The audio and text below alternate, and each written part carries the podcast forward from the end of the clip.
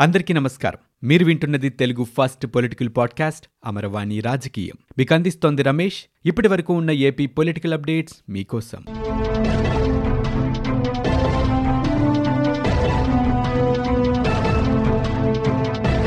ఆంధ్రప్రదేశ్ రాష్ట్రంలో ఐదు లక్షల లోపు వార్షిక ఆదాయం ఉన్న ఆలయాల సంఖ్యని మూడు వేల ఎనిమిది వందల పన్నెండుగా లెక్క తేల్చింది దేవాదాయ శాఖ.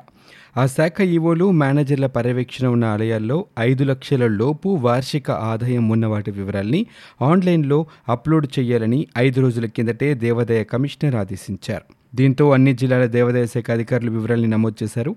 దీని ప్రకారంగా అత్యధికంగా పల్నాడు జిల్లాలో మూడు వందల అరవై తొమ్మిది కోనసీమలో మూడు వందల ముప్పై నాలుగు బాపట్లలో మూడు వందల పద్నాలుగు ఉన్నాయి. అతి తక్కువగా విశాఖపట్నం జిల్లాలో ముప్పై తొమ్మిది పార్వతీపురం మన్యంలో నలభై చిత్తూరు జిల్లాలో యాభై ఒక్క ఆలయాలున్నాయి.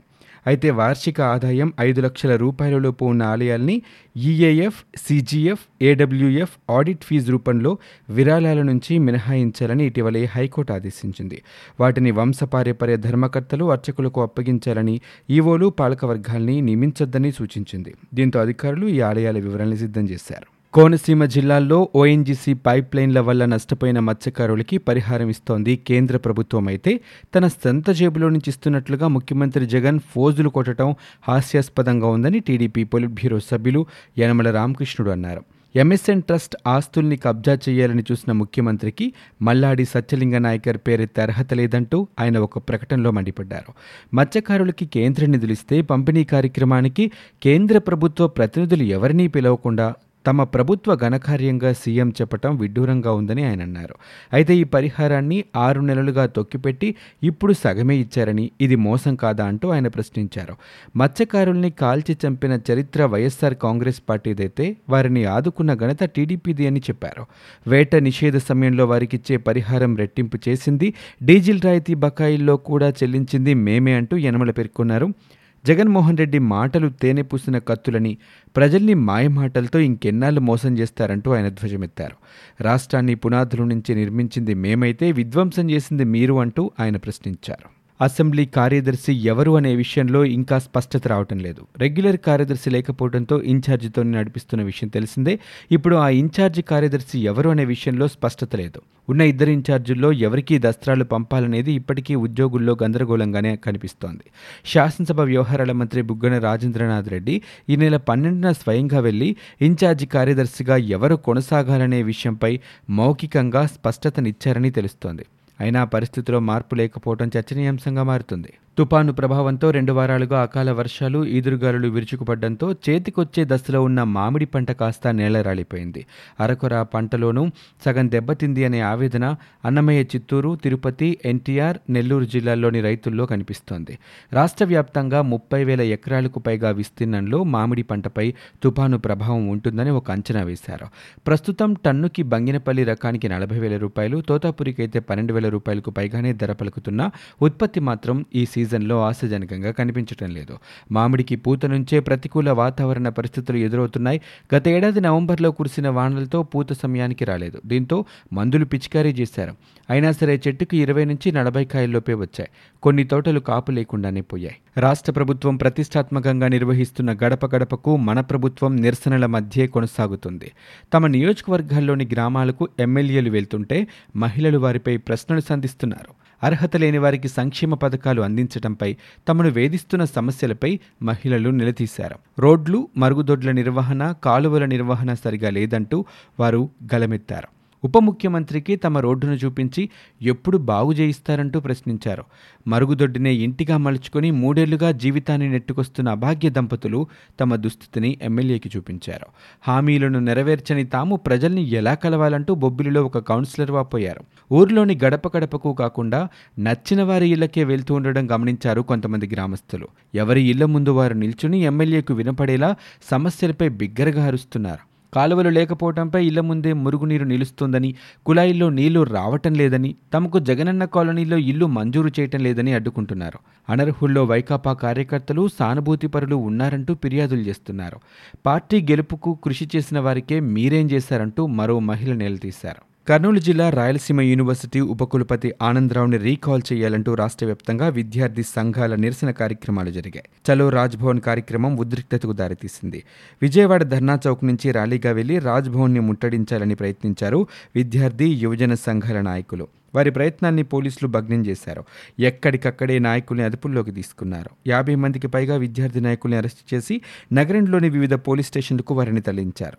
ఈ సమయంలో పలువురు నాయకులు విద్యార్థుల్ని పోలీసులు బూటుకాళ్ళతో తనటం ఈడ్చుకెళ్ళటం ఉద్రిక్త వాతావరణం నెలకొంది. ఈ కార్యక్రమానికి వస్తారనుకున్న వారిని శుక్రవారం అర్ధరాత్రి నుంచే పోలీసులు అదుపులోకి తీసుకున్నారు. విజయవాడలో నలభై మందికి పైగా నాయకుల్ని గృహ నిర్బంధం చేశారు. మాజీ ముఖ్యమంత్రి చంద్రబాబు నాయుడిని రాజకీయంగా దెబ్బతీయటం కోసమే వైఎస్సార్ కాంగ్రెస్ పార్టీ ప్రభుత్వం అమరావతిని నిర్లక్ష్యం చేస్తుందంటూ భాజపా రాజ్యసభ సభ్యుడు జీవీఎల్ నరసింహారావు ఆరోపణలు చేశారు. రాజకీయంగా విభేదాలు ఉంటే తెలుగుదేశం పార్టీతో తేల్చుకోవాలని రాజకీయం కోసం అమరావతిని బలిపెట్టొద్దంటూ హెచ్చరించారు. రాజధాని ప్రాంతంలో ఆయన పర్యటించారు. కేంద్ర ప్రభుత్వ సంస్థల నిర్మాణాలు పేదలకు నిర్మించిన టిట్కో ఇల్లు రాష్ట్ర ప్రభుత్వం నిలిపేసిన పలు నిర్మాణాలని పార్టీ నాయకులు రాజధాని ప్రాంత రైతులతో కలిసి ఆయన పరిశీలించారు. ఆ తర్వాత రైతులతో ప్రత్యేకంగా ఆయన సమావేశాన్ని నిర్వహించి మాట్లాడారు. ఈ సందర్భంగా జీవీఎల్ మాట్లాడుతూ భాజపా ప్రభుత్వం అమరావతికి కట్టుబడి ఉందంటూ స్పష్టం చేశారు. రాజధానికి లక్ష కోట్ల రూపాయలు కావాలని వైఎస్ఆర్ కాంగ్రెస్ పార్టీ ప్రభుత్వం తప్పుడు ప్రచారం చేస్తుందంటూ మండిపడ్డారు. ఇక్కడ మౌలిక వసతులు కల్పిస్తే కేంద్ర ప్రభుత్వ సంస్థలతో పాటు ప్రైవేట్ కంపెనీలు తరలి వస్తాయంటూ అప్పుడే అభివృద్ధి జరుగుతుందని చెప్పారు. కేంద్ర సంస్థలకి స్థలాలు కేటాయించినా అవి ఎక్కడో చూపించలేదని అలాంటప్పుడు నిర్మాణాలు ఎక్కడ ప్రారంభిస్తామని ప్రశ్నించారు. అమరావతిపై హైకోర్టు ఇచ్చిన తీర్పుని అమలు చేయకుండా ఇంకా మూడు రాజధానులను చెప్పటం అమలుకు ఐదేళ్ళ సమయం కావాలని ప్రభుత్వం పేర్కొనటం తప్పుబట్టారు జీవీఎల్. ఈసారి వైకాపా గెలుస్తుందన్న నమ్మకం ఏంటంటూ వ్యాఖ్యానించారు. అమరావతి విషయంలో కోర్టు ధిక్కరణకు పాల్పడకుండా అభివృద్ధి ప్రణాళికను వెల్లడించాలని జీవీఎల్ డిమాండ్ చేశారు. ఏదైనా ఒక కాంట్రాక్ట్ దక్కించుకున్న సంస్థ సబ్ కాంట్రాక్ట్కి ఇవ్వటం అసాధారణం కాదని రాష్ట్రంలో ఇసుక కాంట్రాక్ట్ దక్కించుకున్న జేపీ సంస్థ టర్నికి సంస్థకు అలాగే సబ్ కాంట్రాక్ట్ ఇచ్చిందంటూ గనులు ఇంధన అటవీ పర్యావరణ శాఖల మంత్రి పెద్దిరెడ్డి అన్నారు. సబ్ కాంట్రాక్ట్ ఇవ్వడం ప్రభుత్వం పరిధిలోకి రాదన్నారు. సబ్ కాంట్రాక్ట్ ఎవరికి ఇవ్వాలన్నది ప్రభుత్వం నియంత్రించలేదని ఒప్పందం ప్రకారం చట్టబద్ధంగా జరుగుతుందా లేదా అని మాత్రమే ప్రభుత్వం చూస్తుందంటూ ఆయన పేర్కొన్నారు. చెన్నై సంస్థ గుప్పెట్లో ఇసుక ఉంది అనే వరుస కథనాలపై తిరుపతిలో ఆయన విలేకరులతో మాట్లాడారు. రాష్ట్రంలో ఇసుక తవ్వకాలు విక్రయాల్లో తమిళం మాట్లాడేవారు ఎక్కువగా పనిచేస్తున్నారంటూ ఆరోపించారు. ఒక్కో రాష్ట్రంలో ఒక్కో పనిలో ప్రావీణ్యం ఉన్నవారు ఎక్కువగా ఉండొచ్చని సెంట్రింగ్ పనికి జార్ఖండ్ ఉత్తరప్రదేశ్ హిమాచల్ ప్రదేశ్ రాష్ట్రాల నుంచి రాడ్ బెండింగ్ పనికి వెస్ట్ బెంగాల్ నుంచి ఎక్కువగా వస్తారని ఇందులో తప్పేంటంటూ ఆయన ప్రశ్నించారు. దేశం నా కోసం ఏం చేస్తుంది అని అడగకుండా దేశం కోసం నేను ఏం చేయగలను అనే ధోరణితో యువతరం ముందుకు వెళ్ళాలంటూ ఏపీ గవర్నర్ బిశ్వభూషణ్ హరిచందన్ పిలుపునిచ్చారు. అనంతపురం జేఎన్టీయూలో నిర్వహించిన స్నాతకోత్సవానికి ఆయన ముఖ్య అతిథిగా హాజరై పట్టభద్రులకి దిశానిర్దేశం చేశారు. దేశ భవిష్యత్తు యువత మేధో సంపత్తిపైనే ఆధారపడి ఉందని వినూత్న ఆవిష్కరణల దిశగా అడుగులు వేయాలంటూ ఆయన సూచించారు. సొంత కళల్ని నెరవేర్చుకోవడంతో పాటు పొరుగువారి లక్ష్యాలకు తోడ్పాటు అందించాలని పేర్కొన్నారు. జాతీయ విద్యా విధానం రెండు వేల ఇరవైని పక్కాగా అమలు చేస్తుందని అనంత జేఎన్టీయూను ఆయన అభినందించారు. కాంట్రిబ్యూటరీ పెన్షన్ స్కీమ్ని రద్దు చేసి పాత పెన్షన్ పథకాన్ని తీసుకొస్తామని సీఎం జగన్మోహన్ రెడ్డి హామీ ఇచ్చారు. అధికారంలోకి వచ్చి మూడేళ్ళు దాటాక కొత్తగా గ్యారంటీ పెన్షన్ స్కీమ్ని తెరపైకి తేవటం అందరికీ ఆశ్చర్యాన్ని కలిగిస్తోంది.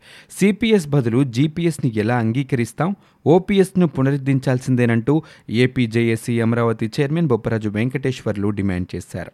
అనంతపురంలో ఆయన విలేకరులతో మాట్లాడారు. ఉద్యోగ సంఘాలతో ప్రభుత్వం నిర్వహించిన చర్చల్లో జీపీఎస్ విధానాన్ని ప్రస్తావించగా అన్ని సంఘాలు వ్యతిరేకించాయని తెలిపారు.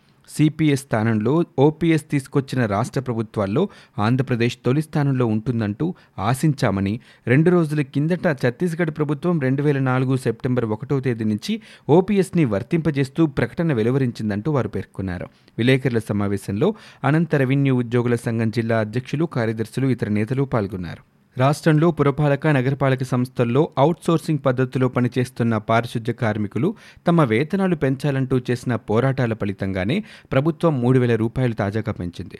దీంతో కార్మికులందరూ ఎంతో సంతోషించారు. అయితే ప్రభుత్వం మరొక రూపంలో వీరికి షాక్ ఇస్తోంది రెండు వేల పంతొమ్మిది ఆగస్టు నుంచి జీతంతో పాటు నెలకి ఆరు వేల రూపాయల చొప్పున అదనంగా ఇస్తున్న వృత్తిపరమైన మెడికల్ అలవెన్స్ని నిలిపివేసింది. రాష్ట్ర విభజన సమస్యలపై ఈ నెల ఇరవై ఐదవ తేదీన కేంద్ర హోంశాఖ సంయుక్త కార్య కార్యదర్శి ఆశీస్ కుమార్ నేతృత్వంలో త్రిసభ్య కమిటీ దృశ్య మాధ్యమ సమావేశం జరగనుంది. ఈ మేరకు ఆంధ్రప్రదేశ్ తెలంగాణ రాష్ట్రాల ప్రభుత్వ ప్రధాన కార్యదర్శులకు కేంద్రం లేఖ రాసింది. ఇవి ఇప్పటివరకు ఉన్న ఏపీ పొలిటికల్ అప్డేట్స్. మీరు వింటున్నది అమరవాణి రాజకీయం తెలుగు ఫస్ట్ పొలిటికల్ పాడ్కాస్ట్. నేను Ramesh. For more details visit WWW dot Amaravani dot in We also available on Spotify Gaana Ghana, podcast Podcast, iTunes, and Google Podcast.